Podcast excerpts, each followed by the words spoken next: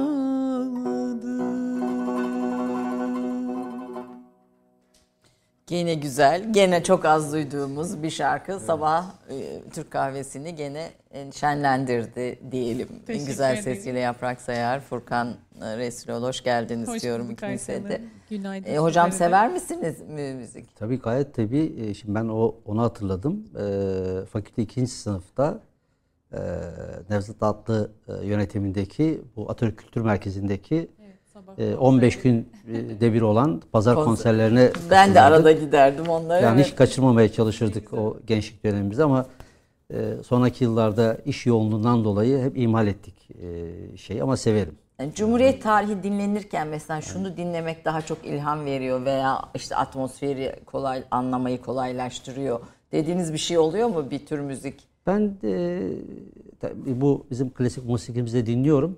Ama ben türkü e, daha benim e, şeyim. Ben türkü dinlemeyi e, şey yaparım. Deyişleri çok severim. yani çünkü deyişlerin bir anlamı var sanıldığının aksine. Ben sözlere dikkat ederim. Musikinin yanı sıra sözlere de dikkat ederim. Dolayısıyla o sözler e, duygulandırır aynı zamanda. Bazen melodisi, bazen ikisi e, dinlerken e, büyük keyif alırım. Hele vücu- mesela bir transkripsiyon falan yapıyorsam o zaman daha çok bunu dinlerim. Türkü, daha çok türkü. Daha dinlerim ama bir yazı yazıyorsam e, müzik enstrümantali e, tercih ederim. Sözsüz. Zaten bir süre sonra onu da zaten duymuyorsunuz. Konuya odaklanıyorsunuz. O, da- o size böyle bir ses olarak bir yerden Bir, bir, bir yerden e, geliyor, öyle oluyor. E, Yaprak ne dinledik? E, Yesari Asım Arsoy'a ait bir eserdi. Dediğiniz gibi pek okunmayan bir eseriydi. Kürdilici asker makamında. Bir Harbiyeli Çamlıca'da gönlümü çaldı dedik. Çok çok teşekkür ederim. Teşekkür Yani. Nihavent ve Kürdücü asker özel Nihavent bana daha çok şey geliyor. Sevimli geliyor evet. Herhalde bunun karakterlerle de bu e, Herhalde makam sevgisinin, evet. makam farkının e, etkisi var. Efendim hoş geldiniz, şeref verdiniz. Bugün e, Türkiye'de Cumhuriyet tarihi araştırmalarının e, önde gelen isimlerinden birisi Profesör Doktor Mustafa Buda İstanbul Üniversitesi Atatürk e, İlkeleri ve İnkılap Tarihi Enstitüsü'nün müdürü e, aynı zamanda E, Mustafa Budak Hoca'yı konuk ediyoruz. Onu da uzun süredir konuk etmek istiyor idik ancak bu programda e, bu vesileyle mümkün oldu. Aslında tam böyle 29 Ekim Cumhuriyet kutlamaları ve bir 30 Ağustos'tan itibaren başlayan süreç içinde çok da zaman olarak da anlamlı bir şey oturdu. Bu dönemi geriye giderek, geriye sararak anlamak açısından. Ama siz ee, Osmanlı'dan Cumhuriyeti Dış Politika kitabınızda e, bu dönemin bitmediğini de söylüyorsunuz. Ve aslında bugün yeniden Misak-ı Milli'nin, Lozan'ın gündeme gelmesi ve bu tartışmaların yapılmasının da e, önemli olduğunu ve aslında o 100 yıl önce ne olmuştuyu doğru okumanın bugüne de büyük faydası olacağı kanaatindesiniz. Onu programın sonunda konuşacağız. Bütün bunlar ne oldu diye.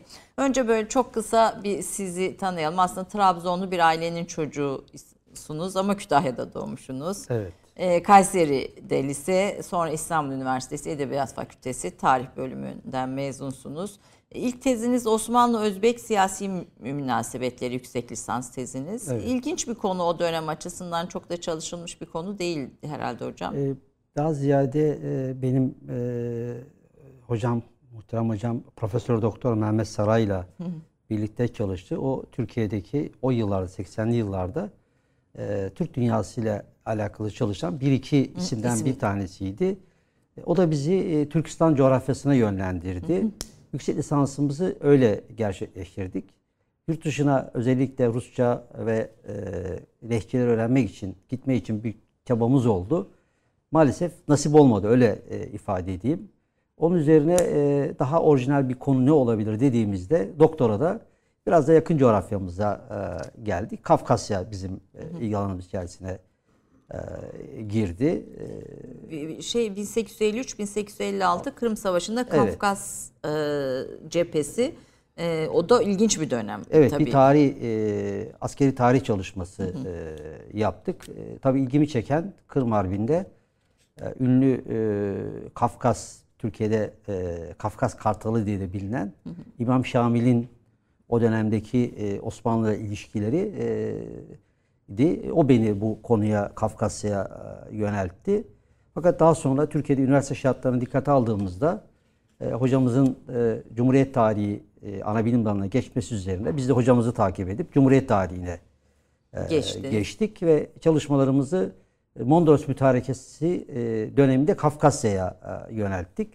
Orada da e, Cumhuriyet tarihçisi olmamız e, hasebiyle e, daha e, merkezi konulara yönelmemiz gerektiğini, biraz çevreden uzaklaşmamız gerektiğini ifade edince ben de 95-96'lı yıllarda o zaman işte Irak Savaşı, Körfez Savaşı, Musul, Kerkük, Misakimili çok konuşulduğu bir dönem. dönemde e, ben dedim ki bu misakimi çok konuşuluyor. Acaba bu belgenin ortaya çıktığı dönemdeki siyasi şartlar nedir? Hangi siyasi şartlardan, hangi ihtiyaçlardan bu belge e, oluşturulmuştur? Onu araştırmaya başladım. Bir doçentlik e, çalışması olarak e, başladım bu çalışmayı. E, doçentlik sonrasında ikmal ederek e, malum e, Bu idealden eserler- gerçeğe evet. Misakinden Lozan'a e, kitap 2002 yılında e, yayınlandı. E, tabii devam ettirdik biz çalışmalarımızı. Yani Lozan çalışmaları evet. ayrıca çok kıymetli. Bir de tabii bu aslında Türk dış politikasının kırmızı çizgilerini, sınırlarını Evet. gösteren, Şunu ben, sınırlarının e, nasıl oluştuğunu gösteren Ayşe Hanım, iki kıymetli eser. Bu çalışmada yani bu dönemi çalışırken şunu gördüm. Genellikle Osmanlı'dan Cumhuriyet'e geçerken hep kopuşlar üzerinden bir tarih anlatısı söz konusu. Ben de bu çalışmalara e, girdikten sonra gördüm ki kopuşlar kadar Osmanlı'dan Cumhuriyet süreklilikler de var. Ben Osmanlı'dan Cumhuriyet'e o süreklilikleri dış politika e, Perspektif. üzerinden, perspektifinden e, görmeye, anlamaya, anlatmaya e, çalıştım. Araştırmaları o merkezde yürüttüm. E, çünkü ülkenin e, e, gücü, milli gücü, e, ülkenin politikaları hatta kişilerden bile azadedir. Yani e, ülkenin bulunduğu konum, gücü e, daha belirleyicidir. E, lider de burada bir etkisi vardır ama ülkenin gücü e, daha belirleyici bir Yani devlet e, dediğimiz kavramın devlet aslında dediğimiz, nasıl ülke bir dediğimiz- süreklilik gösterdiğini Tabii gösteriyor. dolayısıyla ne yaparsanız yapın. Siz ne kadar inkar ederseniz edin. Lozan'da da bunu karşımıza geliyor. Karşınızdaki muhataplar sizi bir altı asırlık bir imparatorluğun varisi olarak sizi Değerli. görmüşlerdi. Ona göre muamele edilmiştir. Ee, dolayısıyla e, e, ben bunu gördüm çalışmalarımda. Ne kadar inkar edilse de o devamlılığı. Biz Cumhuriyet döneminde de bunu görüyoruz. Yani günümüzde bakın hangi kuruma el atarsan atalım. Mutlaka bir e, tarih en az Osmanlı'ya kadar götürülüyor. E, dolayısıyla e, biz köksüz bir millet değiliz. E, kuruluş döneminde bu tip aşırılıklar anlaşılabilir ama e, Bugün- 100 yıl geçtikten sonra hala onda ısrar etmek asıl problem orasıdır diye düşünüyorum. Peki. naçizane. Şimdi tek tek konulara geleceğiz. Ben e, yani gerçekten Osmanlı'dan Cumhuriyet'e dış politika kitabınız bugün Türkiye'de siyasetle ilgilenen veya Türkiye ile ilgilenen, Türkiye okuması yapan herkesin baştan sona okuması gereken bir kitap. Bir defa bunun altını çizmek istiyorum. Çünkü e, sadece bizim kendi tarih belgelerimizle yetinmiyorsunuz. Dünyadaki bütün tarihi belgelerle kıyaslıyorsunuz ve olan biteni uluslararası ilişkiler perspektifinden, çerçevesinden ele alıyorsunuz. Bu sizin tarihçiliğinizin de e, başka bir boyutu ve önemli kılan bir boyutu. Teşekkür ederim.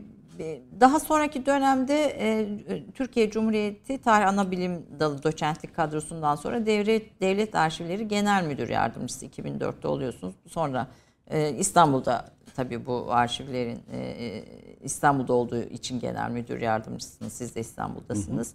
Devlet Arşivleri Genel Müdür Yardımcılığı göreviniz 2015'e kadar sürüyor. Şimdi ben kiminle konuşsam sizinle ilgili hocanın arşivlere yaptığı katkı büyüktür ve eşsizdir dediler. Yani Türkiye'de devlet arşivlerinin e, bugünkü kapasitesine ulaşmasında, gelmesinde büyük emeğiniz var. Hani birçok tarih e, çalışan hocadan bu konuda sizinle ilgili müthiş şeyler, sözler duydum. Bunu da burada altını e, çizmek istiyorum. E, bu arşiv kısmında çok kısa geçelim Misak-ı Milli ve Lozan'a geçmeden önce. Diyorsunuz ki bu arşivlerde 30 devletin yani bu e, sadece bizim değil 30 devletin belgesi var ve bu arşivlerin korunması aslında bir dönemin yani bir coğrafyanın tanımlanması, bilinmesi açısından çok önemli. Haklısınız. Ee, Ben bu göreve başladığımda bunu daha fazla e, idrak ettim, gördüm. Ee, Arşive bir de e, Soğuk Savaş'ın sonrası bir döneme denk geliyor. Tam 2004'te göreve 2004'te, başlıyorsunuz. Özellikle 11 Eylül'de buna eklediğimizde gördüm ki e, Ukrayna'dan Yemen'e, Kuzey Afrika'dan Balkanlara varıncaya kadar birçok tarihçi e, arşivde araştırma yapmaya e, geliyorlar. Daha önce de geliyorlardı ama orada bir söylem değişikliği onlarda ben dikkatimi çekti. Dedi ki biz tarihimizi yeniden yazıyoruz. Yugoslavya, Balkanlarda Yugoslavya dağıldı. Kosova, Bosna Hersek, Makedonya gibi, Arnavutluk gibi devletler ortaya çıktı. Ee, Kafkaslar'da üç tane devlet ortaya çıktı. Ee, Orta Doğu dediğimiz bölgede de bir takım siyasi hareketlenmeler söz konusu. Herkes Cezayir bunların başında. Herkes kendi milli tarihini yeniden yazmaya yöneldiler. Ee, şunu söylediler, hepsinin ortak görüşü. Biz kendi milli tarihimizi yazmak istediğimizde ilk müracaat edeceğimiz yer Osmanlı arşivleridir. Belgeler orada çünkü. Belgeler orada.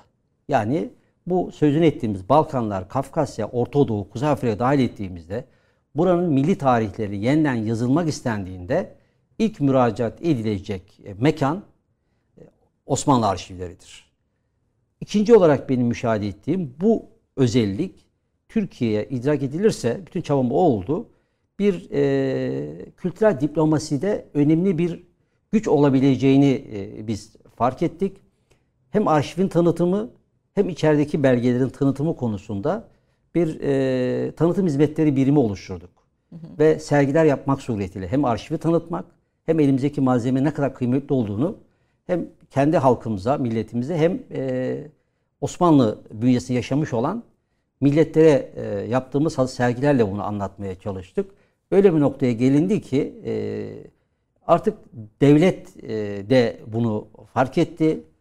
E, Sayın Cumhurbaşkanı, Sayın Başbakan, Sayın Meclis Başkanı, Dışişleri Bakanlığı yurt dışına gittiklerinde mutlaka arşivden o gideceği ülkeyle alakalı dostluğu içeren bir belgeyi e, e, götürmeyi bir zorunluluk olarak gördüler. Bir hazine orası. Hazine geldiklerinde de yine aynı misafirler Türkiye'ye geldiklerinde de aynı şekilde bizden hediyelik reprodüksiyon e, hediyelik e, belge reprodüksiyonlarını istediler. Tabi bu bizi sevindirdi. Fark edilmek, arşiv olarak fark edilmek ki arşiv aynı zamanda ülkenin gücüdür. Evet. E, Çünkü e, bugün devletler arası birçok sorun olduğunda bu coğrafyada herkesin geleceği Bakacağı merkez e, Osmanlı arşivleri. E, görev sırasında sınır itirafları oldu. Onlarla ilgili belgeleri arşivden e, çıkarıldı. Yani mesela 2003 yılında Kerkük e, işgal edildiğinde peşmergelerin o ilk yaptıkları şey arşivler ve mezarlıkları İmha tahrip etmek şeklinde oldu. Ama dedik ki istediği kadar tahrip etsinler. Bizde var aslı. Aslı bizde. aslı bizde. Yani bu büyük avantaj. Yani Türkiye'nin hem gücüdür hem avantajıdır. Bunu kullanabilmek önemli. E, kaldı ki e, arşivler 1985'e kadar e, genel müdüründen hizmetlisine kadar 45 kişiyle e, çalışırken Osmanlı arşivlerinde 85 yılında İstanbul Üniversitesi Edebiyat Fakültesi yapılan bir Osmanlı arşivleri sempozyumunda Halil Nancık Hoca'nın e, bildirisini okuduğu bildiride geçen bir cümle dönemin başbakanı Turgut Özal'ı heyecanlandırıyor. Diyor ki bana Osmanlı arşivini verin size bir dünya kültür imparatorluğu yaratayım.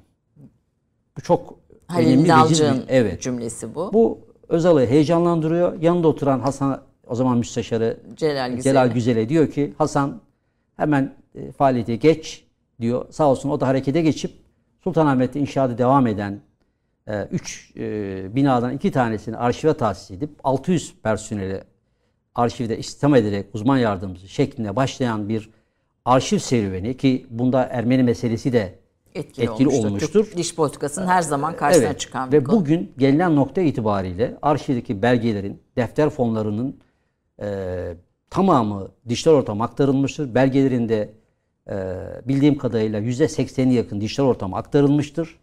Hizmet zaten e, söz etmeye Şu gerek an yok. kaç personelimiz var? Şu andaki personel sayısı artırıldı. E, ben Tamam. ayrıldığımda bin civarında toplam Bir- personel Şimdi tabii vardı. kağıthanede müthiş bir Tabii şeyde. e, yeni e, personel takviyeleri yapıldı ve gelinen nokta itibariyle dünyadaki hem hizmet itibariyle hem e, önemi ve kapsamı itibariyle e, dünyanın İngiliz kanaatimce İngiliz Devlet Arşivinden sonra hatta onu da geçebilecek ölçüde İngiliz Devlet Arşivinden sonra dünyanın en önemli e, en iyi hizmet üreten e, arşivlerden bir tanesidir. Devlet arşivleri ve özellikle Osmanlı arşivi. E, onu e, hakkını teslim etmek e, gerekir. Ben e, iki genel müdürle çalıştım. E, sağ olsun yardımcı oldular bizim yapmak istediklerimize. E, nihai kararlar onlar veriyorlardı. E, beraber çalıştığım arkadaşlarım da keza e, o kadar e, özverili çalıştılar ki 2004 yılında bir uluslararası zirve için 15 günlük süremiz vardı. Bunu söylemeden geçemeyeceğim. Hepsini de selam ediyorum. Ee, teşekkürlerimi bir kere daha sunuyorum. Ee, görebilirsiniz. Bizim arşivin yayınladığı Gök Altında Birlikte Yaşamak diye bir kitap Evet, var. evet. O kitap 15 gün içinde hazırlandı. Müthiş bir şey. Yani e, bir arkadaşı görevlendirdim. Dedim ki arkadaş sana 15 gün süre istediğin kadar personel al. Ne istiyorsan senin emrine vereceğim. Sağ olsun arkadaşlar öz gece gündüzdü. Arşivde yatmak suretiyle 1 Eylül ya da 31 Ağustos'ta görevi verdim. 16 Ağustos'ta kitap belgeler seçiliyor, transkrip ediliyor. İngilizce, Türkçe, Arapça özetler hazırlanıyor. 16 Eylül'de kitap yayınlanmak üzere benim makam masasının önünde gördüm. Müthiş bir şey. Tabii ben orada- hepsine e, teşekkürlerimi Orada bir nizam, bir düzen ediyorum. kurulmasında da sizin katkınız büyük olmuş.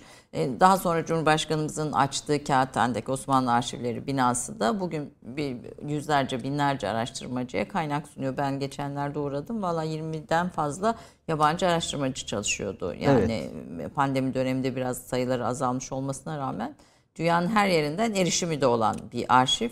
E, Ben bir- maliye e, ta- 19. yüzyıl üzerine bir belgesel çalışıyorum. Onun için uğradım. Mesela kalpazanlık belgeleri bile vardı. Yani şey bir- bir 19. yüzyılda kalpazanlara ait karakola aksetmiş vakaların bütün bir giriyorsunuz ve bütün belgeler dökülüyor. Çünkü Osmanlı Devleti e, Yani kalpazanlık derken çok devlet ilgilendirmeyen birebir bir konu olmamasına rağmen yani de Osmanlı'nın içindeki devletin içinde mekanizma içindeki her konu her başlık arşivde listeleniyor e, araştırmacıların bir Japon elinde. araştırmacı gelmişti. Dedim ki siz Japonya'dasınız niye e, Osmanlı arşiviyle bu kadar ilgileniyorsunuz?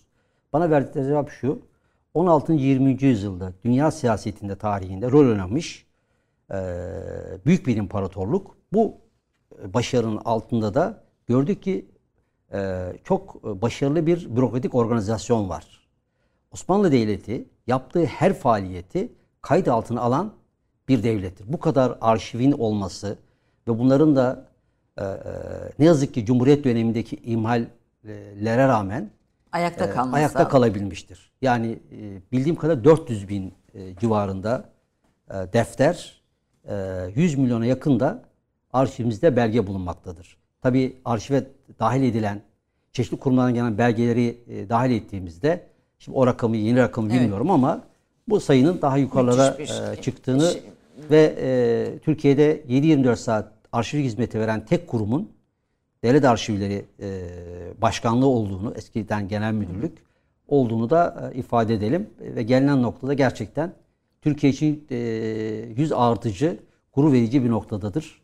Evet, şimdi Devlet Arşivleri Genel Müdürü'ne de buradan selam edelim. Evet, genel müdürümüze sağ olsun. Ben sık sık davet ediyorum programa fakat gelmiyor memuriyet kadrosu olduğunu söyleyerek ama onu da burada e, ko- konuk etmek isterim. daha Bugün- aktüel bilgileri, bugün e, ulaştığımız kapasite itibariyle. Şimdi e, Misak-ı Milli'den başlayalım hocam. E, bi- 1900 Osmanlı Savaşı kaybetti Almanya'nın yanında. Birinci Dünya Savaşı'nın bitti. Yani biraz hani o bize o dönemi de anlatın, aktarın istiyorum ki biraz anlayalım. Hangi koşullarda Misak-ı Milli ortaya çıktı?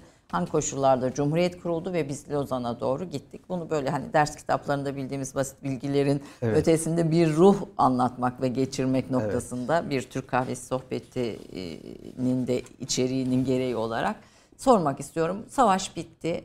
Ondan sonra e, Almanya e, büyük bir işte savaş yenilgisinin ardından tazminat vesaireye maruz bırakıldı.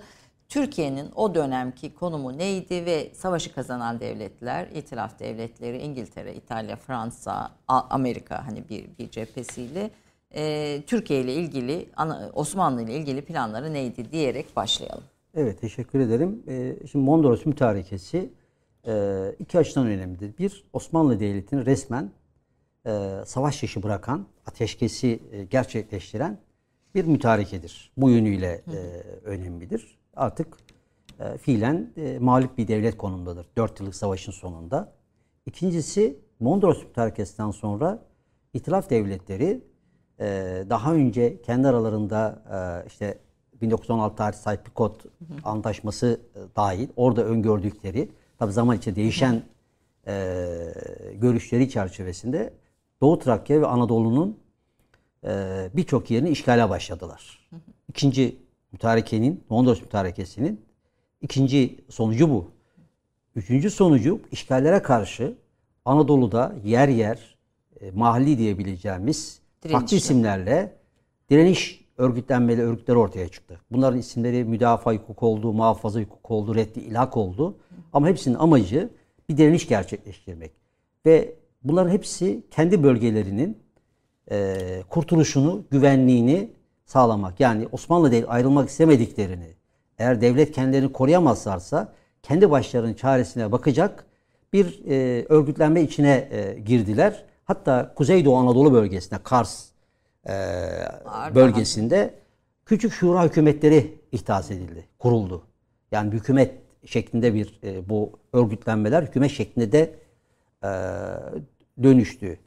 O dönemde gerek mütareke imzalayan Osmanlı hükümeti, gerekse işgaller karşı Osmanlı hükümetinin tavrının daha yumuşak e, olduğunu, daha ılımlı olduğunu, işgale çok karşı çıkmayan bir tavır içerisinde olduğunu görüyoruz.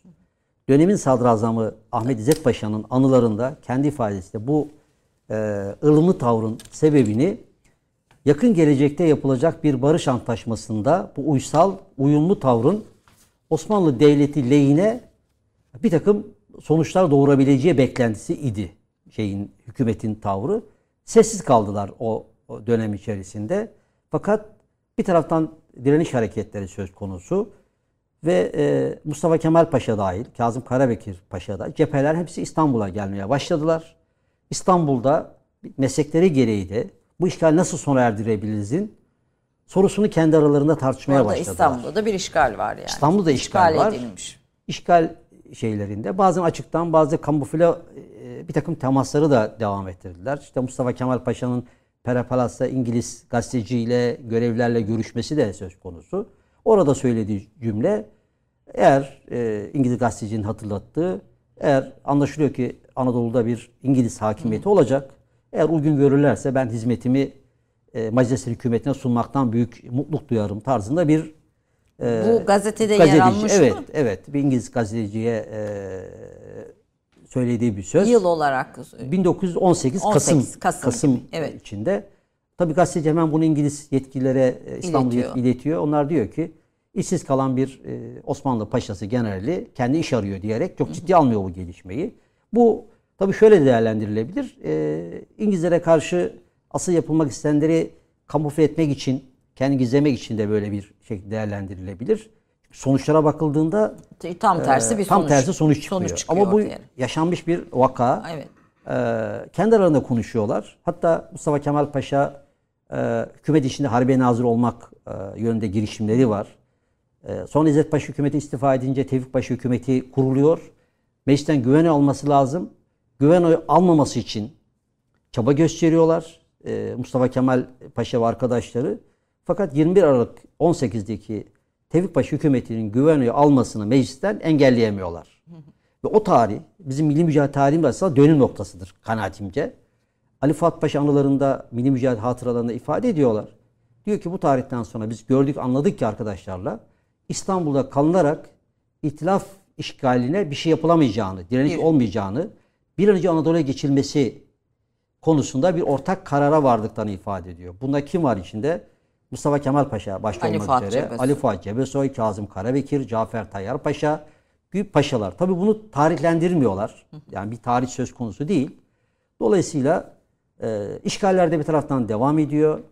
Tevfik Paşa e, Şubat başında, e, Mart başında istifa edince damat Ferit Paşa iş başına geliyor 1919 yılında. Tabi bir taraftan da mütareke döneminde e, mecliste tahkikat komisyonları kuruluyor. Savaşın sorumlusu ve Ermeni, sözde Ermeni e, mezal tırnak içerisinde sorumlu olanların İttilaf, e, İttihat Terakki mensuplarının sorgulanması süreci var. Ocak 19'dan itibaren divane harpler kurulup yargılanmalar söz konusu. Bunun en dramatiği Nisan 19'da Boğaz'dan Kaymakamı Kemal Bey'in Beyazıt Meydanı idam edilmesi. Dolayısıyla bütün bu gelişmeler de bu süreçte yaşanıyor. İdam süreci Damat Ferit Paşa hükümeti döneminde zaman zaman bu paşalar Erenköy'de, çeşitli yerlerde Anadolu Hareketi ne yapılabilirin üzerinde kafa yoruyorlar. Nisan ayı içerisinde çok bizim milli mücadele tarihimizde dile getirilmeyen Fevzi Paşa'nın anılarından e, öğrendiğimiz kadarıyla Nisan ayı içerisinde dönemin Harbiye Nazırı Şakir Paşa, e, Genelkurmay Tevfik Paşa, e, Fevzi Paşa ve ikinci Başkan Genelkurmay Cevat Paşa'nın içinde bulunduğu hatta bir iddiaya göre Mustafa Kemal Paşa'nın da katıldığı bir toplantı yapılıyor. Bizim milli mücadele tarihimizde Fevzi Paşa'nın ifadesi üçlü misak diye dediğimiz bir toplantı yapılıyor.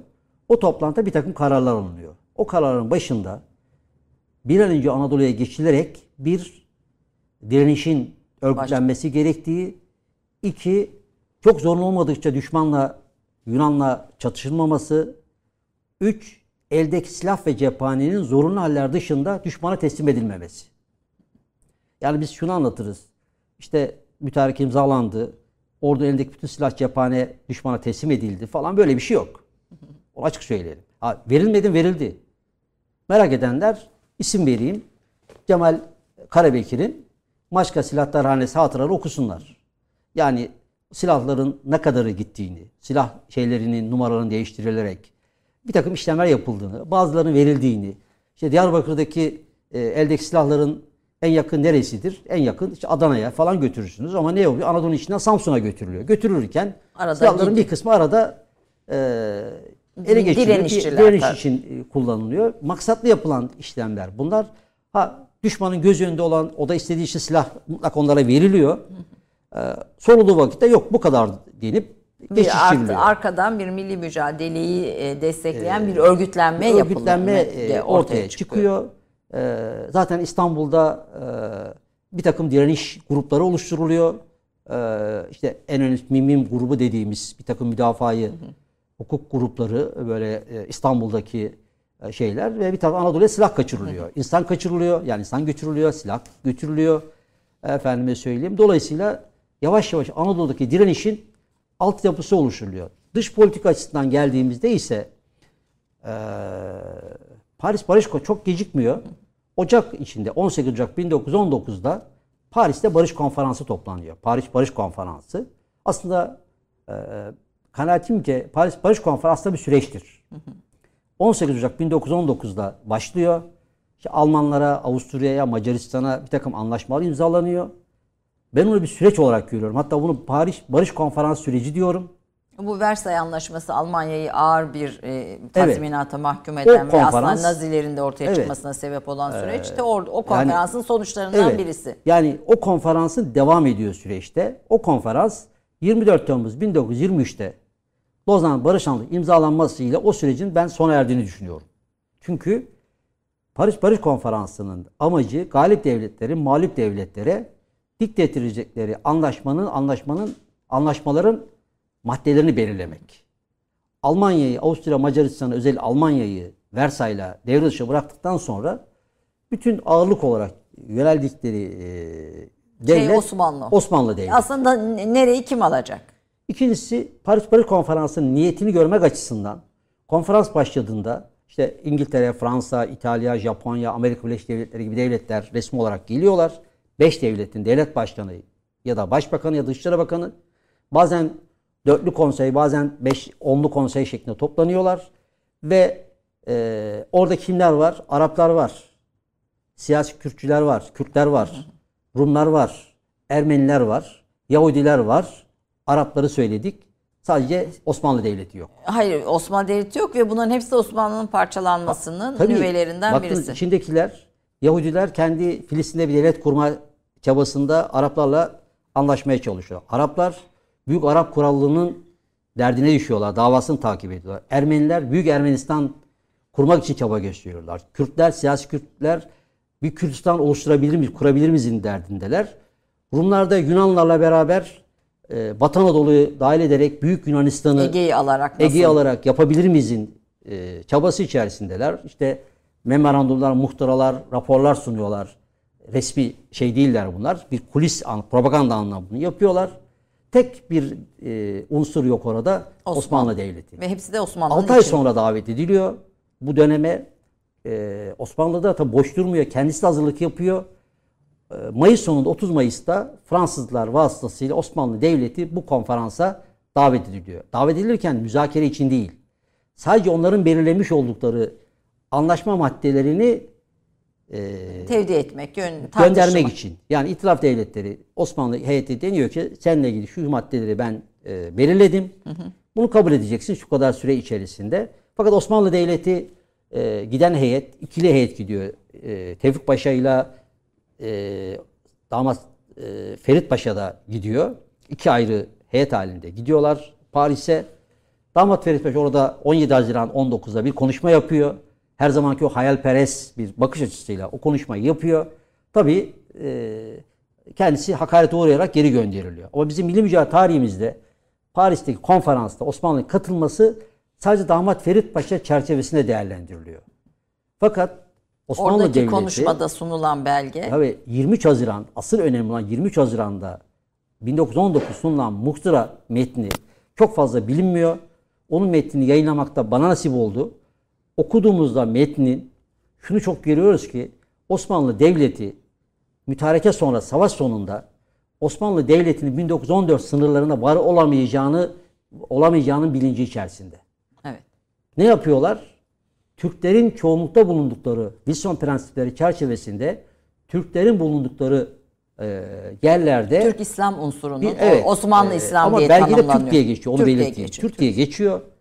Ee, çoğunluk halinde bölgelerde bir yeni Türk vatanı bu tabir de var. Yeni Türk vatanının kurulmasından söz ediyor ve Yani yeni Türk vatanı olarak. Yeni Türk vatanı geçiyor. Yani bu ifade aynen geçiyor. Yeni Türk vatanı diye geçiyor ve sınırları belirleniyor. Müsaade ederseniz onu da söyleyeyim.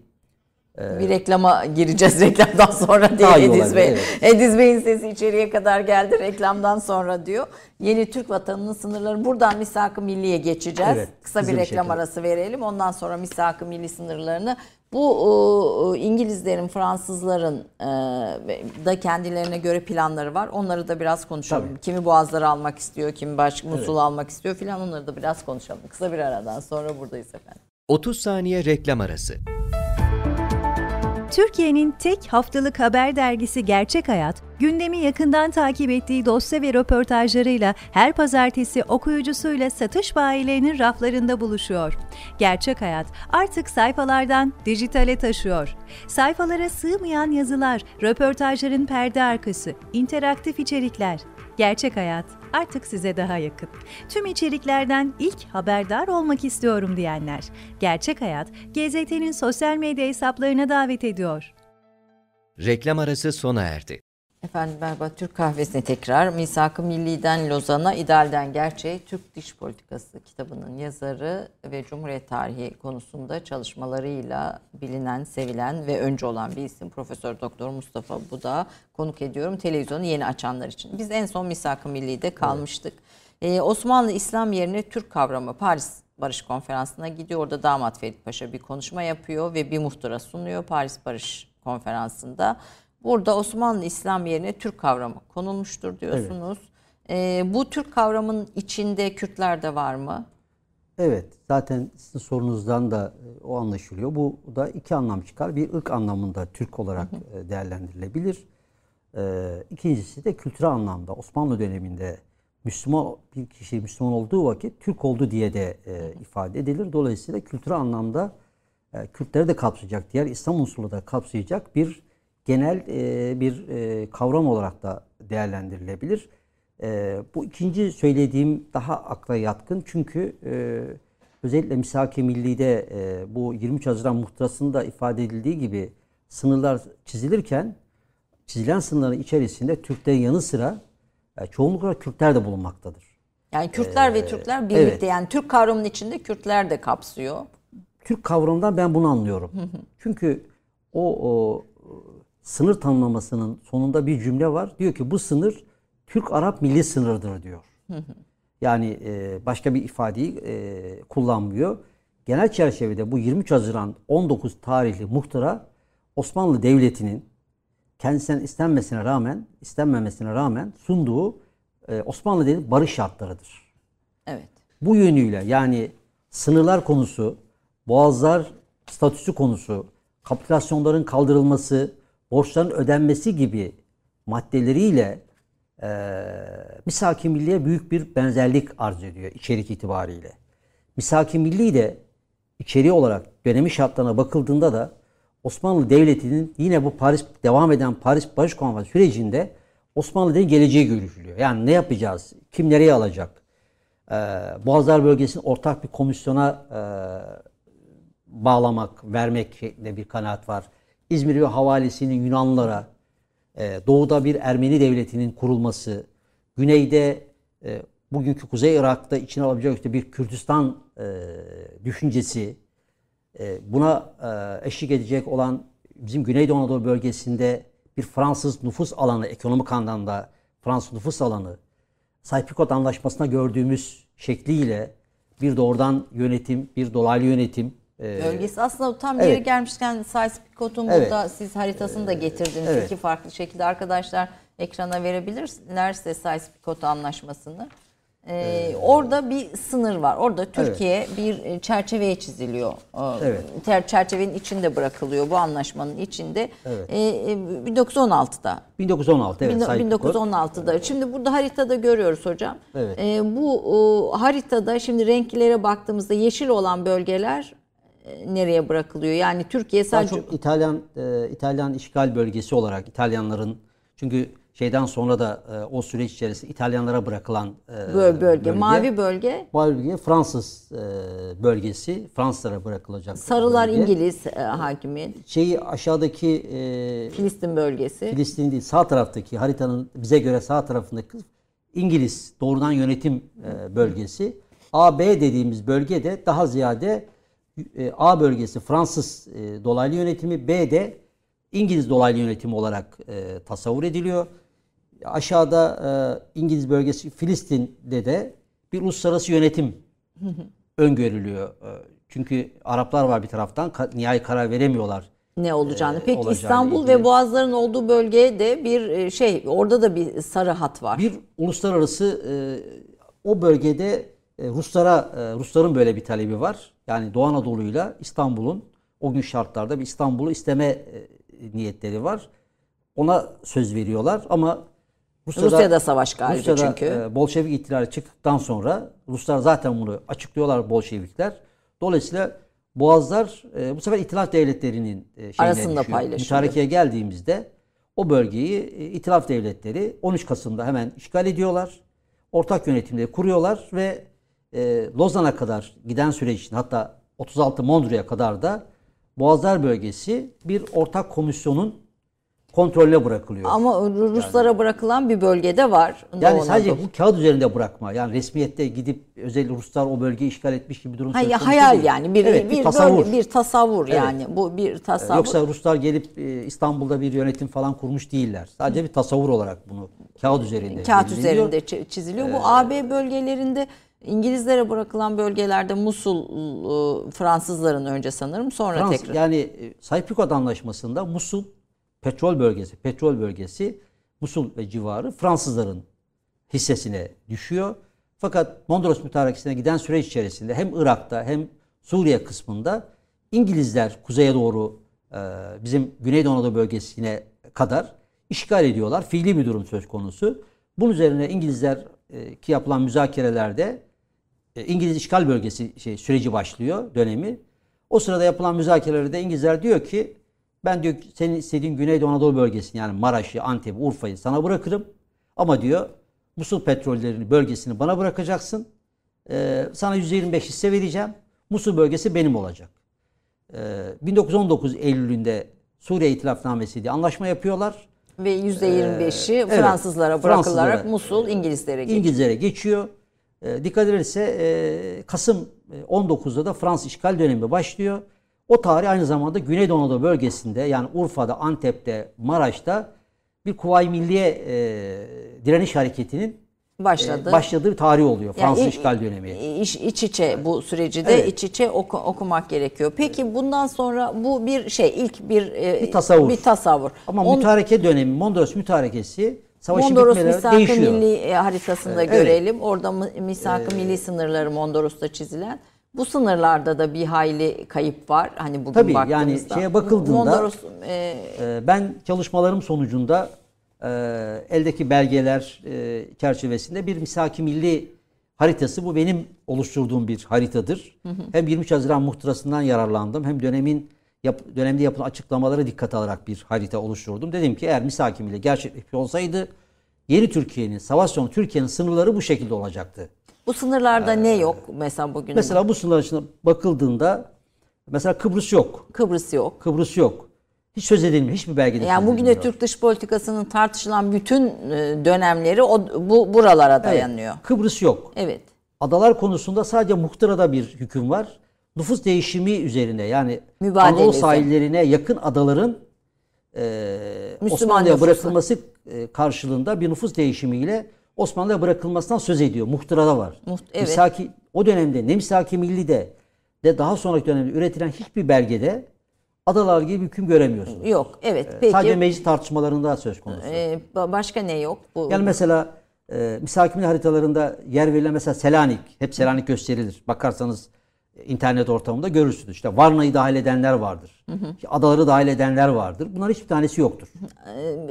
e, ş- batı sınırımız, Batı, Batı Trak- Güm, Gümülcine'den Gümülcine, başlar. Gümülcine'den O başlar. da itilaflıdır. O da çünkü geniş Batı Trakya, e, dar Batı Trakya diye e, tartışmalar da söz konusudur ama sınır Gümülcine'den başlar. başlar. E, dö- güney sınırımız Güney sınırımızda harita gördüğümüz gibi yani anlaşılması için söylüyorum. Bugünkü Akdeniz'den başlayıp Halep'i içine alan Kerkük, Musul ve Süleymaniye'yi tabi Erbil kuzeyde olduğu için alıp İran sınırına kadar giden bir sınır e, yeni Türkiye'nin sınırları içerisinde muhtıra metninde gösterilmiştir.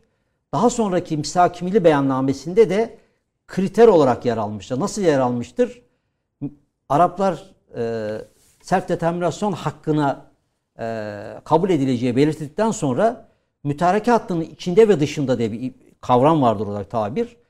Onun içinde yer alan Osmanlı İslam çoğunluğunun yaşadığı topraklar bölünmez bir bütün. Bakınız burada daha birleştirici bir kavram Osmanlı İslam denmiş. Osmanlı İslam, İslam Osmanlı denmiş. Evet. Osmanlı ifadesiyle toprağa, vatana, İslam e, ifadesiyle de Halka. halka işaret ediliyor. Daha birleştirici, daha anlaşılır bir e, kavram söz Ya- konusu. Yani bugünkü Türk dış politikasının hassas olduğu noktalar işte Süleymaniye hattı veya Güney'de diğer bütün bu Evet. hat aslında o misak-ı milli kriterlerinin Kesinlikle. içinde olan bölgeler. Evet. E, bu bölgeleri bir tekrar bir kere daha Evet. hafızamızda kalsın diye Bu geçelim. bölgeler e, Halep'in Halep, Halep'in güneyinden geçen bugün Suriye'de Laskiye'nin Laskiye'nin kuzeyinde İbni Hani burnu vardır. İbni Hani burnundan başlayıp Halep'i içine alan bunun içerisine Deirizor, Meyadin ya da Miyadin dediğimiz Kerkük, Musul, Erbil e, dahil bugün Kuzey Irak diye tabir edilen bugün orada olan özel yönetimin bölgesini e, içine alan bir hattır. E, muhtıra metninde bu hatta Türk-Arap milli sınırı olarak tanımlanmaktadır. Evet yani bizi Araplardan ayıran milli sınır o bölge. Burasıdır o, bur- deniyor ve bunun burasıdır. Türkler de dahil. Ve bu Türkiye'nin yeni yani yeni vatanın Yeni vatanı. Yeni evet. o dönemki belgelerdeki tanımla yeni vatanın sınırları belirlenir. Peki bugün bildiğimiz misak-ı milli dediğimiz o metin e, işte bu evet Paris konferansında devletin götürdüğü okuduğu bir şey e, bir muhtıra ama sonrasında 1920'de e, Türkiye Büyük Me- Meclis'te Büyük Meclis'te kabul edilen de bir metin. Oradan başlayalım. Misak-ı Milli Cumhuriyeti nasıl e, geldi Misak-ı Milli? Şöyle söyleyelim, e, hep şu tartışma vardır. Misaki Milli e, Türkiye Büyük Millet Meclisi üzerine yemin etmiştir gibi tartışma var da öyle bir yemin olayı söz konusu değildir. O milletvekili yemin meselesiyle bu karıştırılır. Yani misak-ı milli üzerine bir yemin yapılmış. Yemin yoktur. Ancak ilk kurulan hükümet metninde denir ki Türkiye'nin istiklal misakimli çerçevesinde bizim amacımız, maksadımız misakimli esasları dahilinde Türkiye'nin istiklalini sağlamak. Yani Türkiye Büyük Millet Meclisi fiilen ve kavlen misakimilliği kendine bir dış politika çerçevesi e, çizmiş. çerçevesi çizmiştir ve ona riayet etmiştir. Bu da çok böyle kalın çizgiler belirlenmiş, illa olacak metin değil, asgari barış şartları olarak tanımlanmıştır. Yani bizim- Asgari'nin altını kitap boyunca çok çiziyorsunuz. evet, Dönemin evet. koşulları itibariyle hatta Atatürk'ün Türk dış politikasını tanımlarken de ne kadar esnek davrandığını da altını bu asgari ile çiziyorsunuz. Evet. Yani Lozan'a giderken de bu asgari koşullar. Evet. Yani bizim ayakta kalmamızı sağlayacak en asgari koşullara razı olmak zorunda kalmışız. Gücümüz güç burada çok önemlidir.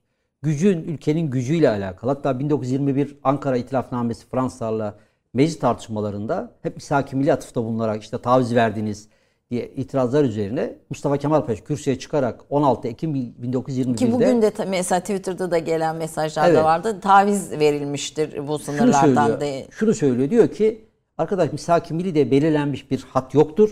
Bunu belirleyecek olan e, milletin gücü ve sizin vereceğiniz karardır demiştir. Çok pragmatik bir dış politika yaklaşımı. Yanlış da değil. Gücün nispetinde Çünkü ayakta kalacak. Ee, ayakta yani bu ülkeyi kalmak, Anadolu öncelikle ayakta, ayakta kalmayı, tutacak. Belli vatan topraklarını işgalden kurtarmayı hedeflemiştir. Adım adım da fırsat çıktığında şartlar olgunlaştığında da Cumhuriyet'in ilanından sonra da mesela Boğazlar meselesinin Mondrö'de Türkiye lehine çözümlenmesi, Hatay'ın ana vatana katılması noktasında Mustafa Kemal Paşa'nın çok pragmatik ve şartları değerlendiren bir yaklaşıma sahip olduğunu görüyoruz. Yani mesela Hatay'ı Lozan'da mevzu bahis ed- edilmiyor. Yani Edilemiyor. ısrar edil ısrar edilemiyor Evet. en azından. Onu, ama daha sonra şartlar olgunlaştığında, değiştiğinde Hatay Türkiye'ye ilhak Tabii ediliyor. bu şunda da unutmamak lazım. Savaşın galibi e, birinci patron e, İngiltere. Yani savaş sonrası kurulan yeni uluslararası düzenin Amerika nerede? Amerika da sonuçta bu işin Amerika geliyor ama Amerika o tarihten sonra e, oradaki iki kurt devlet ve politikacı görünce Churchill'ı e, ve Churchill ve e, Fransızları Mitterrand'ı falan görünce e, Clemenceau'yu falan görünce e, Amerika'ya geri dönüyor. Meydan Fransız ve İngilizlere kalıyor. E, şeyler gözlemci olarak kalıyorlar. Daha sonraki süreçte Lozan Konferansı'nda şeyler e, Amerikalılar. Dediğim gibi meydan Fransız ve İngilizlere kalıyor. Onların e, Osmanlı Devleti'ne ve daha ziyade Orta Doğu'ya yönelik e, politikalarını gerçekleştirmeye çalışıyorlar. Bütün müzakereler hep bu süreçte e, gerçekleşiyor. Sevr Anlaşması'nın şartların belirlenmesinde de iki devletin temel çıkarları e, belirleyici oluyor. Yunanistan'da her zaman olduğu gibi kuruluş dönemindeki o bir proje devlet olmasının e, ve Batı'nın bir taşeronu olmasının e, şeyini e, 1920'lerde de e, işlevini görüyor. Hem sahaya sürülmesi sonrasındaki yaklaşımı itibariyle bunu görüyoruz. E, sonunda e, Türkiye'de Anadolu'da askeri başarı kazandıkça e, Sevri şartları Türkiye lehine biraz daha e, Sevr, değişmektedir. bir Sevr haritasında bilinen Sevr, Sevr haritası var. Bir de sizin orijinal bir Sevr haritası var. Gene arşivlerde, Evet. belgelerde bulduğunuz. Onu da verebilirse. Bu orijinal arşivlerde bulduğunuz Evet. Se- Sevr Yani haritası. e, yabancı kaynaklarda da Sevr Anlaşması dediğinizde, haritası dediğinizde karşınıza bu harita çıkar. Burada ne, neresi neresi onu bir Burada, izleyicilerimize e, bir, bir Yani aktaralım. zaten Boğazlar bölgesi ve e, Ege bölgesindeki İzmir ve havalisi şeydir e, Yunan e, hakimiyetinde. E, Boğazlar bölgesi Ege'de Yunan Evet. hakimiyetinde bayağı bir aşağıya iniyor Evet. oradaki Yunan Boğazlar bölgesi İtilaf devletlerinin kontrolünde. Yani e, aşağıda bir e, Kürdistan e, şeyi var. Mezopotamya'nın üst tarafında Anadolu içerisine düşüyor. Onun kuzeyinde de e, bir Ermenistan e, Tasavvuru var. tasavvuru var. Sevr Anlaşması maddelerinde de bu e, şeyler geçiyor. Ermenistan ve Kürdistan kurulması e, geçiyor. Şimdi bizim e, Öbür renkli olan bilinen haritayı dediğimiz verin. haritaya Bilinen bakıldığında haritasını verelim. haritada e, e, farklı bir şeyle karşılaşacağız. Burada renkler var, daha bölgeler. Evet Şimdi burada. bu haritaya bakıldığında e, Fransız, İngiliz ve e, İtalyan ekonomik nüfus e, bölgelerini gösteriyor. Yani e, şu haritaya bakıldığında e, benim çıkardığım sonuç Yeşiller harita- İtalyanlar. Evet, Bu arada biz e, Anadolu'da turuncu yere mahkum edilmişiz. İstanbul İtilaf Evet. Devletleri'nde sarılar Yunanistan, yeşil Rusya, e, kü- a- açık yeşil Rusya. Evet. E, şeyde Irak, Irak'ta Irak. İngiltere. Şimdi burada gözüken yani Fransızlara verilen, İngilizlere ve İtalyanlara verilen bölgelere bakıldığında bu daha çok e, yine e, Sevr Anlaşması imzalandığı gün Paris'te kendi aralarında imzaladıkları e, ekonomik e, üçlü ekonomik nüfus e, alanları sözleşmesi. Yani dolayısıyla Sevr Anlaşması diye bildiğimiz bize gösterilen e, harita Aslında Sevr nüfus, Anlaşması- ekonomik nüfus alanları. Sevr Anlaşması artı bu ekonomik üçlü ekonomik nüfus anlaşmalarının birleşimini birleşimden oluşmaktadır bu harita. Yani Sevr'in evet Sevr ağır bir antlaşmadır. Os- e, Türkleri ve Osmanlı Devleti'nin imhayı amaçlayan imha siyasetinin bir tezahürüdür. Kabul buna hiçbir sözüm yok. Ama bu algıyı daha da artırmak için oluşturulmuş Sevr Anlaşması, tekraren ifade edeyim. Sevr Anlaşması hükümleri artı bu üçlü ekonomi nüfus alanları sözleşmesinin birleşiminden bu harita oluşturulmuş. Yani buraya biraz da ekonomik nüfus alanları olarak bakmakta Yani fayda var. o var. Dolayısıyla buna bakınca diyorsunuz buralar tabii İtalyanlar almış. Burayı işte Fransızlar, İngilizler, burayı da e, Yunanlılar. Yunanlar almış. E bize kala kala Ankara, Kastamonu civarı denir ya. Ankara, Kastamonu civarı kaldığı şeyi.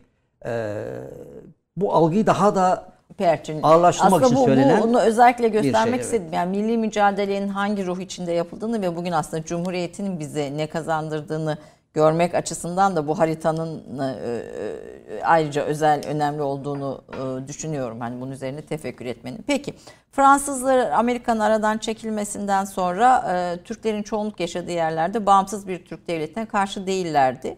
İngilizler Türklerin İstanbul'dan çıkarması, çıkarılması ve Boğazlar bekçiliğinden uzaklaştırılması gerektiğini düşünüyorlardı. Bunları okurken bu tartışmaların e, işte İstanbul'un geleceği nasıl olacak mesela İngiliz kabinesinde e, buna dair bir muhtara sunuyor e, bir şey ve Türklerin İstanbul'dan çıkarılmasını hararetle savunuyor. Ee, ve bunun nedeni olarak da Osmanlı Devleti'nin Birinci Dünya Savaşı'na İngiltere'ye karşı savaşa girerek savaşın iki yıl daha uzamasını sebep olduğu güçlü bir devlet diyor. Burada Churchill halifenin İstanbul'da kalmasını, Türklerin denetlenmesini, Hindistan ve diğer İslam beldelerindeki Müslümanların da Müslüman, muhtemel ayaklanmalarının bu yolla önlenebileceği fikrini savunuyor. Şimdi bu tartışmaları niye böyle? Kitapta bunların hepsinin efendim detayları var. Ee, İngiliz parlamentosundaki Osmanlı Devleti'nin e, nasıl sonlandırılacağına ilişkin tartışmalarda halife kalsın gitsin bütün bu sürecin içinde. Ee, bu tartışmalar bize nasıl baktıklarını da ortaya koyuyor. Yani İslam'ı da nasıl gördüklerini ortaya koyuyor. O nedenle altını çizmek istedim. Tabii en sonunda e, o halifenin Osmanlı hükümetinin İstanbul'da bırakma kararı alıyor İngiliz parlamentosu. Şimdi bu süreçte e, 1920'de Osmanlı Mebusan Meclisi açılıyor. Misak-ı Milli buradan ortaya çıkmış bir metin. Daha sonra Cumhuriyet'in kuruluşu ve Lozan'a giden bir süreç var. Bu süreci Lozan'a hangi koşullarda gittiğimizi ve oradaki misak-ı milli e, konumunu, değişimini de dinlemek istiyorum bu bölümde. Evet. E, tabii şunu da Yani bu arada bu inan, kitaptaki detaylar gerçekten hepsi üzerinde konuşulmaya çok değer. Fakat ben böyle hani bir e, şey sı- sıkıştırarak yaptığım için yani benim mesela bu tartışmalar falan çok ilgimi çekti birçok konu ve Türkiye'nin bugün de bugün de çok farklı bakmadıklarını görüyoruz aslında Evet. bunu okurken çok bugünden şeyler okuyor duygusuna kapıldım. Evet e, şunu da söyleyeyim. Tarih zaten e, 90'lardan sonra tarih güncelleniyor. Yani siz onu söylüyorsunuz. Yani, Soğuk evet. Savaş sonrasında 1990'dan sonra tarih geri dönüyor. Geri dönüyor evet e, bu anlamda. Tabii şunu da e, belirtmek lazım. Misak-ı Milli'nin e, bildiğimiz metninin e, tabii bu 23 Haziran muhtırasından esinlenerek, istifade edilerek hazırlandığı son şekli verildiği kanaat taşıyorum ama Misak-ı Milli'nin e, metninin şekli itibariyle Ankara'da bütün bunları bilen Mustafa Kemal Paşa'nın da ekiple beraber bir metin e, gönderdiğini de altını çizmemiz lazım. Yani o metin esas alınarak 23 Haziran muhtırasında yazılanlar da dikkate alınarak Ankara'da hazırlanmış bir metin İstanbul'a gönderildiği, o metin üzerinde bir e, misakirliğinin metnine son şeklin verildiğini, hatta Mustafa Kemal Paşa'nın isteğinin dışında çerçevesinin genişletildiğini, özellikle mütarekenin dışında ibaresinin konulmasını e, Mustafa Kemal Paşa istemediğini biliyoruz. E, İstanbul Meclisi'nde e, bu ibarenin eklendiği ki bu çok önemli. Çünkü niçin önemli?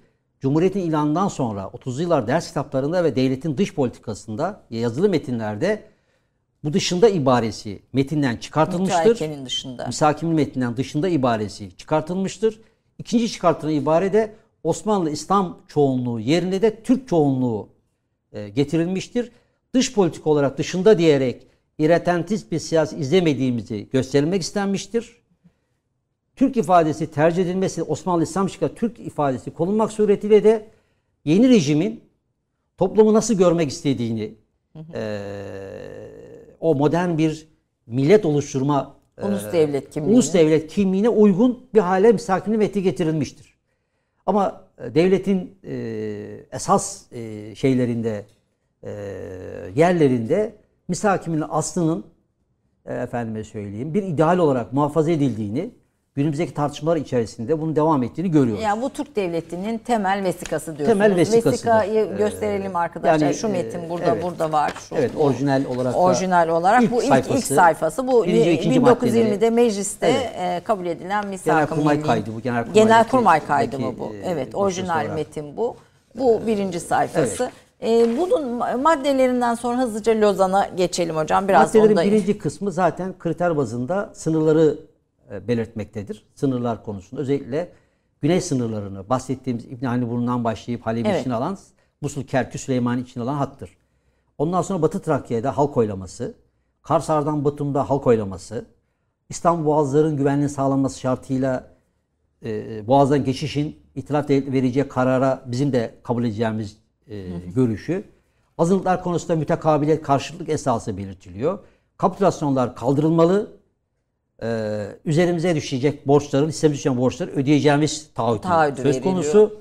Efendime söyleyeyim ve bu şekilde oluşan e, Bir maddeler e, var. oluşuyor.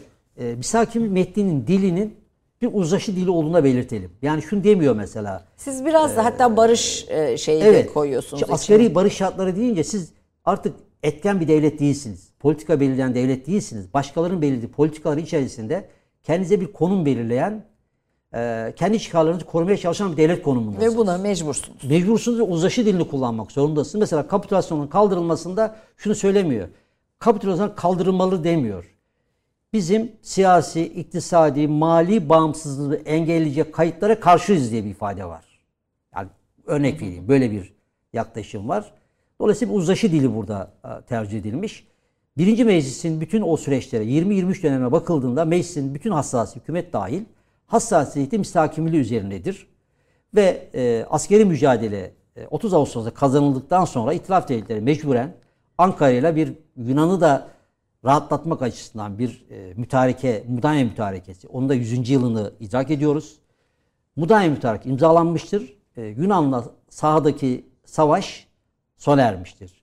Sahada gördüğümüz yapılan tartışma içerisinde e, savaşta gördüğümüzde bir Türk-Yunan savaşıdır alan itibariyle ama esas itibariyle e, Yunan dışında İngilizlerin, Fransa'nın ve İtalya'nın da destek verdiği, Yunan'ın da sahada e, mücadele ettiği Yedüvel'e karşı verilen bir savaştır.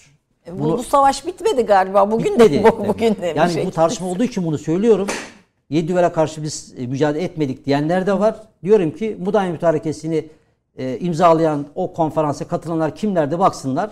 İngiltere katıldı, Fransa katıldı, İtalya katıldı, Yunanistan katılamadı. Bakınız katılamadı. Bunun altını çizmek istiyorum. Ve bu şeyden sonra Barış Konferansı dönemine geliniyor.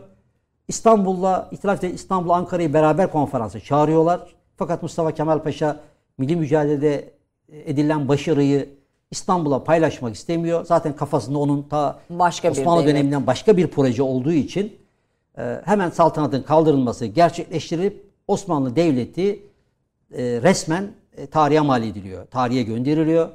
Sonra e, konferansa kimin gideceği konusunda İsmet Aslında Paşa'da tasfiye oluyor. tasfiye Fakat oluyor. Anadolu'da başka bir Efendim, devlet. Yeni bir devletin, yeni bir oluşum başlıyor. Ve İsmet Paşa başkanlığında bir e, heyet belirleniyor. Ona da 14 maddelik bir talimatname, misakimli esaslı bir talimatname veriliyor. Niye İnönü? yani bu soru çok sık soruluyor. Ee, Yani şöyle, şimdi o dönemde Kazım Karabekir, Yusuf Kemal Bey, Rauf Bey gibi e, kişiler de e, aday onun içerisinde. Buna en güzel cevabı, ben de okumalarımda bunu çıkarıyorum ama Lord Kinross'un Atatürk isimli eserinde bir cümlesi var. Diyor ki, e, İsmet Paşa diyor o dönem işte yönetilebilen, yönlendirilebilen bir kişiydi diyor. Yani onun için İsmet Paşa yönetilebilen bir kişi Evet. oldu. Yani gerçi tarihte çok öyle olmadığını göstermiş ama, Ama o dönem için O dönem için öyle yani bir Mustafa isim. Kemal Paşa'nın olduğu bir yerde İsmet İnönü'nün e, şeyi sınırlıdır. Yani etkisi sınırlıdır.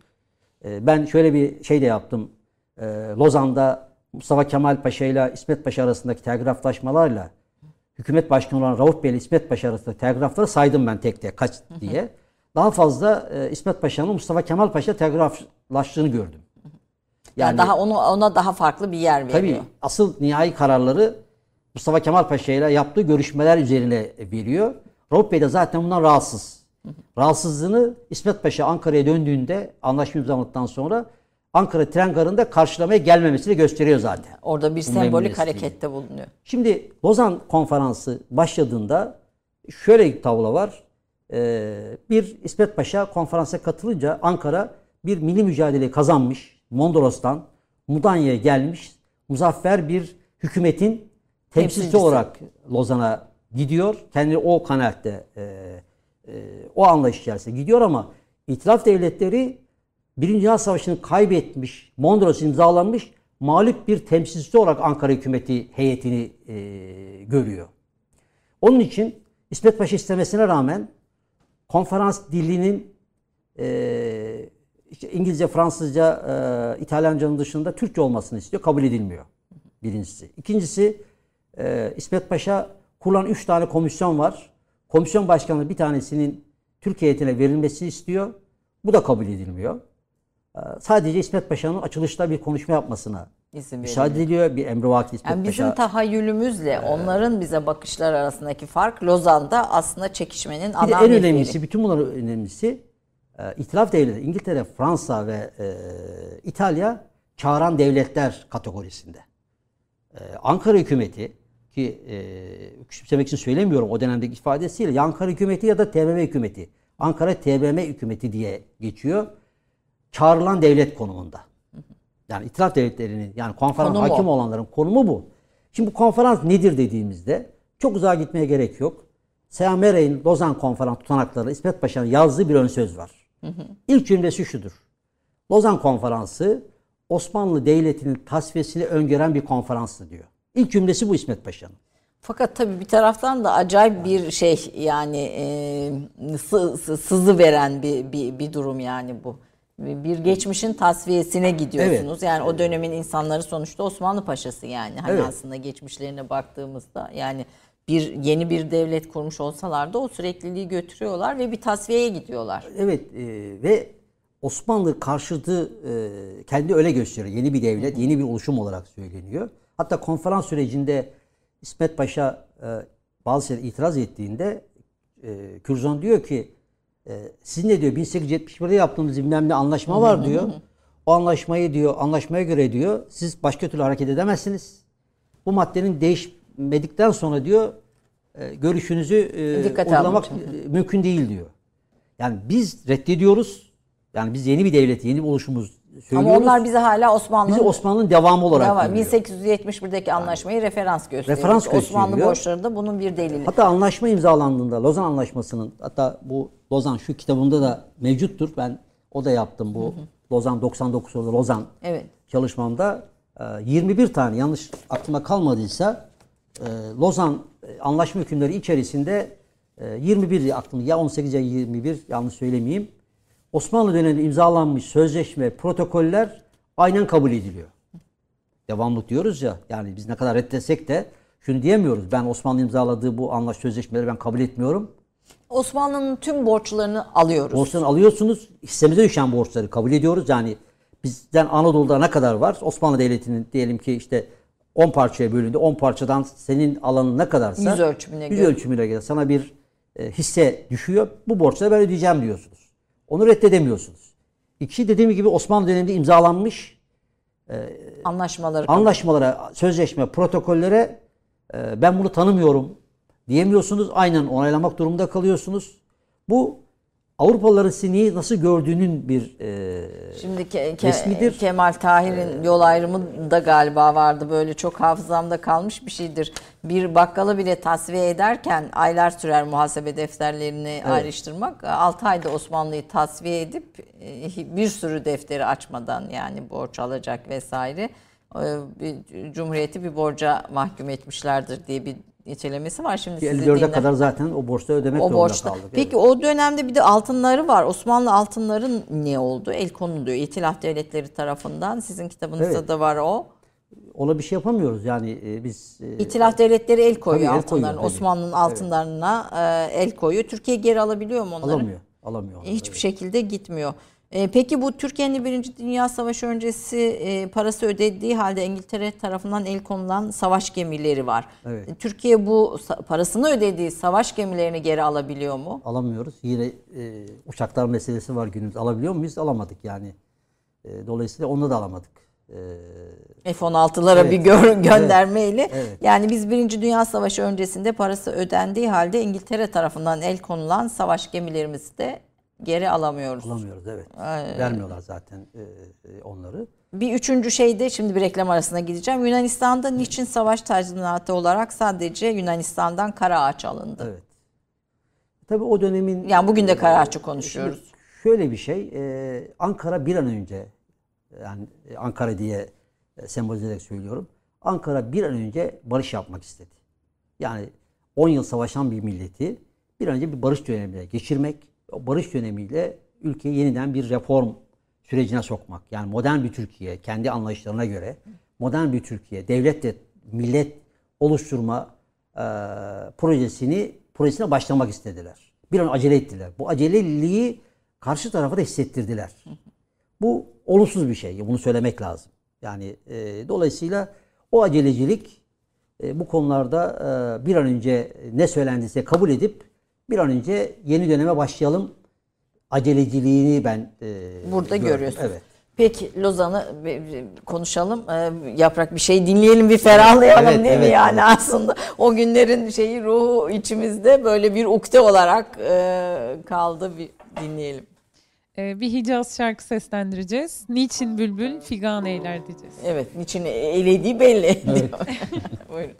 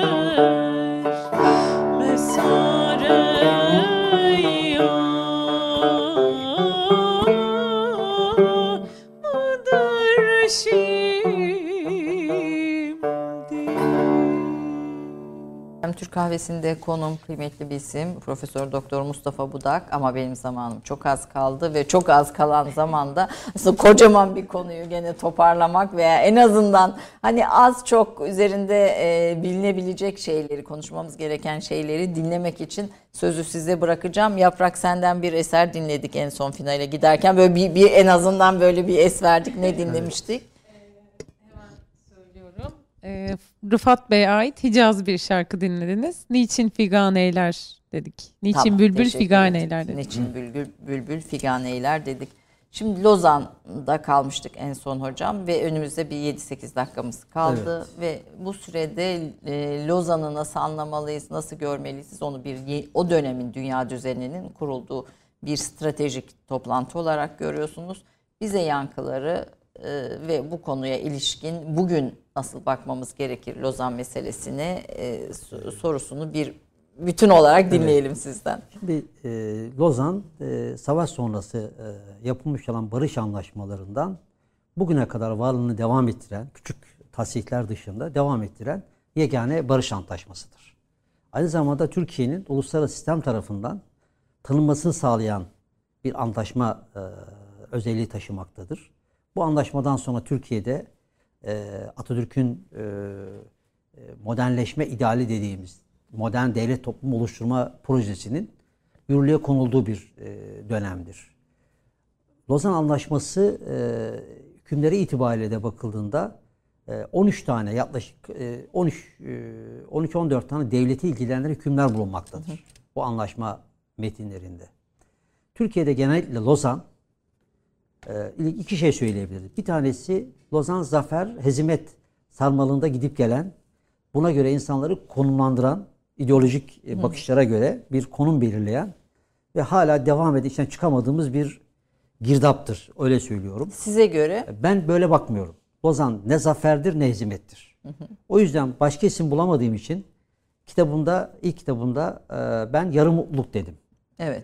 Yani ancak öyle bir Yarı mutluluktur. Yarı Lozan mutluluk. yarı mutluluktur mutluluktur. diyorsun. Ne çok sevineceğimiz ne çok üzüleceğimiz ancak kendi varlığımızı millet olarak devam ettirebileceğimiz bir coğrafyada, vatanda bağımsız, hür yaşayabileceğimiz bir alanın tesisine e, sağlamıştır Lozan bizim açımızdan. E, Bu bir e, Tespit olarak tespittir, olumlu bir e, husustur.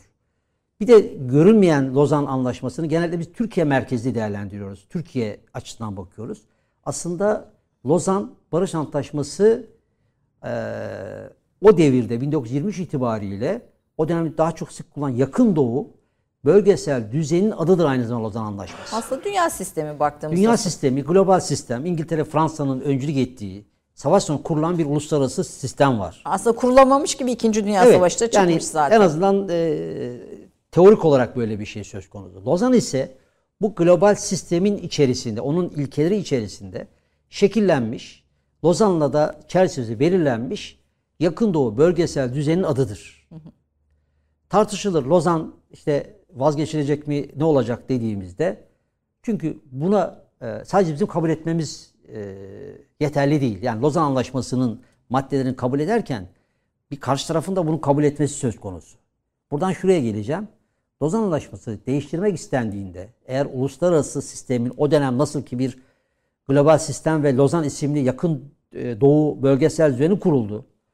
Günümüzde de eğer birileri derse ki ben bu düzeni değiştirmek istiyorum. Bunu değiştirmek istiyorum dediklerinde bunu yaparlar. Nitekim o süreçte başlamıştır kanaatimce. Yani bizim güneyimizde gördüğümüz Irak'ta ve Suriye'de yaşadıklarımız, yaşananlar, Türkiye'nin maruz kaldığı e, muameleler ve uğraştığı meselelere bakıldığında e, günümüzdeki uluslararası sistemin egemen unsurları, güçleri bu Lozan'ı bizim çok itinayla e, koruduğumuz, durduğumuz Lozan'ı düzenini değiştirmek için harekete çoktan bile geçmişler. Yani siz e, Soğuk Savaş sonrası dönemdeki ve bu Orta Doğu bölgesindeki bu yeni ha- hareketlenmenin Lozan düzenini değiştirmek için büyük güçlerin bir hareketi olarak görüyorsunuz. Kesinlikle öyle görüyorum. O yüzden ki Sayın Cumhurbaşkanımızın zannediyorum 2016 yılında Misak-ı yapmış Milli. olduğu bir konuşmada e, eğer bu dönemdeki olayları anlamak istiyorsanız bir beka belgesi olan Misak-ı Milli'yi okuyun demesi de e, bu o, Gerçeği bir- gerçeğe işaret etmesi. ve Türk devletinde böyle bir bilginin de o- Evet. olduğunu, böyle bir birikimin de olduğunu gösteriyor. Çok kısa soracağım. 12 adayı Lozan'da mı kaybettik? Şöyle Lozan e, değil, hukuken Lozan'da, resmen hukuken Lozan'da Türkiye'den Çıktı. e, çıktı.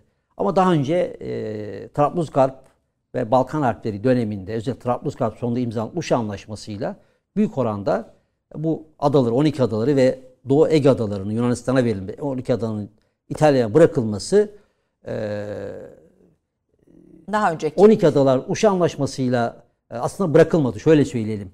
Uşa Anlaşması'yla, Trablusgarp Savaşı'nın imzalanan Uşa Anlaşması'yla 12 adalar e, Osmanlı'ya verildi. Hukuken verildi. Fakat Balkan Savaşı patlak verince, daha doğrusu ihtimali görülünce Osmanlı İtalyanlara geçici olarak o adaları bıraktılar. 1913 aralığında İngilizlerin, İngiliz projesi bakınız hem Doğu Ege adalarının Yunanistan'a verilmesi, 12 adanın İtalyan'a verilmesi bir İngiliz projesidir. Çünkü 1913 aralığında Londra'da toplanan Boğazlar e, Büyükelçiler Konferansı'nda İngilizler bu görüşleri beş büyük devlete kabul ettirdiler. Sonra Yunanistan'a ve Türk Osmanlı Devleti'ne bunu tebliğ ettiler. Yunanistan kabul etti, Osmanlı Devleti kabul etmedi. Sevr Anlaşması da aynı hükümleri, küçük değişiklikler aynı hükümleri taşımaktaydı.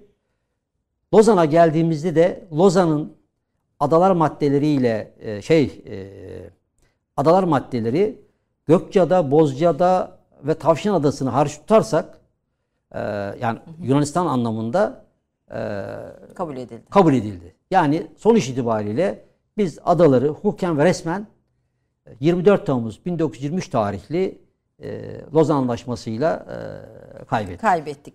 Peki diyorsunuz ki e, bu e, Lozan'da İngiliz hep bütün kitaptaki hakim hava İngilizler petrolün ve bölge petrolü yö- yönetecek bölgenin peşindeydiler. Fransızlar Türkiye'nin borçlarıyla ilgileniyorlardı. En çok Lozan sürecinin Evet. içinde de.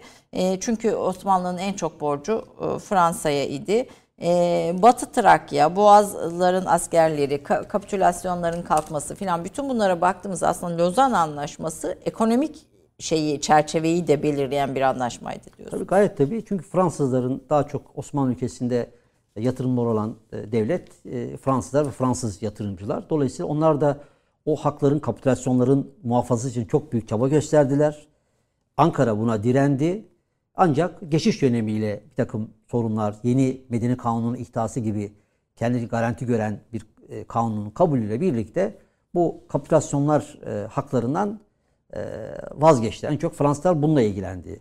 E, İngilizler toprak konuları, işte Musul meselesi gibi, Boğazlar gibi konuları e, ilgilendi. Bunlar da istediklerini aldıkları zaman e, şey yapmadılar adı nedir? Israr etmediler. E, Evet onu bıraktılar. ifade edelim. Lozan'da İsmet İnönü, Rıza Nur, Hasan Saka 3 üç tane delege, e, evet. evet. Türkiye'yi temsil eden üç delege. Bunlar yeteri kadar güçlü müydü? Şöyle söyleyeyim, e, yeterli bir hazırlık içerisinde olmadılar. Yani İngilizlerin binlerce cilt dokümanla e, Lozan'a gittiği gerçeğini dikkate aldığımızda Rauf Bey'in bir eleştiri olarak söylediği Rauf sadece Orbay'ın. elinde bir talimatname ile bir misakin metniyle biz Lozan'a gittiğimizi, yeterince hazırlık yapmadığımızı, ısrar etmediğimizi e, ifade etmekte. Ben de hazırlıksız ve bir an önce barış yapma arzumuzu karşı tarafa ihsas ettirdiğimizi, bu da e, e, Ankara hükümeti nezdinde Lozan Barış Antlaşması Türkiye lehine sonuçlanmasında bir negatif durum oluşturduğu kanaatini taşıyor. taşıyorsunuz. Peki bu arada Atatürk'ün e, dış politikasını, onun Lozan sonrası dış politikasında yine sizin e, kitaplarınızda, Evet. eserlerinizde yer alıyor. E, buraya bir virgül koyacağım. Ben sizden bir dahaki programda tekrar e, sonraki günlerde Müsaade ederseniz bir küçük bir ekleme yapayım, bir cümle ekleme yapayım. Atatürk bütün e, siyasetinde olduğu gibi dış politika pragmatikti. Türkiye'nin gücü nispetinde, eldeki imkanlar nispetinde Türkiye'nin taleplerini, dış politika taleplerini yerine getirmek için mücadele etti. E, Yurtta su, cihanda su zaten o güç nispetinde belirlenmiş e, zorunlu bir e, veciz ifade edici bir dış politika söylemiydi. Fırsat çıktığında, şart oluştuğunda hemen o bozuldu. Mondra meselesinde o Mondre'de olduğu gibi Boğazların Hatay'da olduğu gibi şartlar yine oluştuğunda Hatay'ın ana vatana katılması e, da hiç de e, tereddüt tereddüt etmedi. etmedi. Dolayısıyla biz yurtta sulh, cihanda sulhü böyle çok statik bir e, veciz ifade almamamız lazım. O dönemin şartları içerisinde belirlenmiş bir e, söz olarak, söylem olarak e, anlaşılması gerektiğini düşünüyorum. Peki ben hocam bir daha sizi konuk etmek istiyoruz Türk Kahvesi izleyicileri de bence daha sorularının yani üç tane dö- çok azını e, cevaplandığını gördüler. Hem izleyicilerim adına sizden de bir söz alalım. Sonraki günlerde inşallah, İnşallah, başka programlarda memnuniyetle. konuk edelim. Çünkü Lozan'ın da 100. yılına geliyoruz. Anlaşmanın imzalanması yaklaştı. E, ve aslında bunların bu defterlerin yeniden açıldığını da düşünürsek eğer e, Soğuk Savaş sonrasında ve biz bu açılmanın bizzat da içindeyiz. Bunları biraz daha detaylı konuşup anlamakta fayda var. Çok teşekkür ediyorum. Ben Sağ olun. teşekkür ederim Şu kitabı için. kapatırken Osmanlı'dan Cumhuriyet'e dış politika e, mutlaka tavsiye ediyorum.